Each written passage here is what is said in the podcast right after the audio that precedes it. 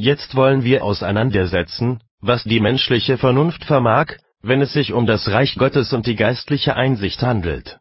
Diese geistliche Einsicht besteht vor allem in drei Stücken: Erstens, Gott zu erkennen, zweitens, seine väterliche Huld gegen uns, auf der unser Heil ruht, und, drittens, die rechte Weise, unser Leben gemäß der Richtschnur des Gesetzes zu gestalten.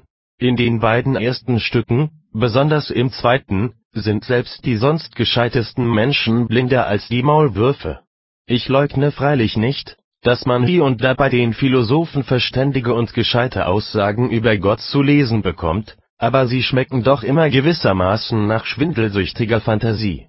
Zwar hat ihnen der Herr, wie gesagt, eine geringe Ahnung von seiner Gottheit zuteil werden lassen, damit sie sich in ihrer Unfrömmigkeit nicht mit Unkenntnis entschuldigen können.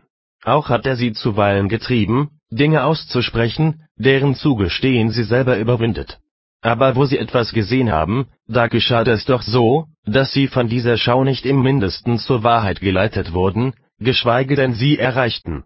Es ist, wie wenn ein Wandersmann, der auf dem Felde ist, den Schein eines nächtlichen Blitzes einen Augenblick lang nach allen Seiten wahrnimmt, er sieht ihn, aber es geschieht doch mit schnell vergehender Schau, die, ehe er einen Fuß rühren kann, von der nächtlichen Finsternis wieder verschlungen ist, so wird er mit Hilfe dieses Lichtes doch kaum wieder auf den rechten Weg gebracht.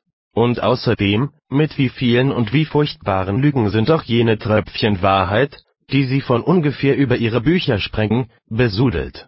Und schließlich haben sie von jener Gewissheit um Gottes Wohlgefallen gegen uns, ohne die der Menschengeist notwendig voll unermaßlicher Verwirrung ist, nie auch nur etwas geahnt.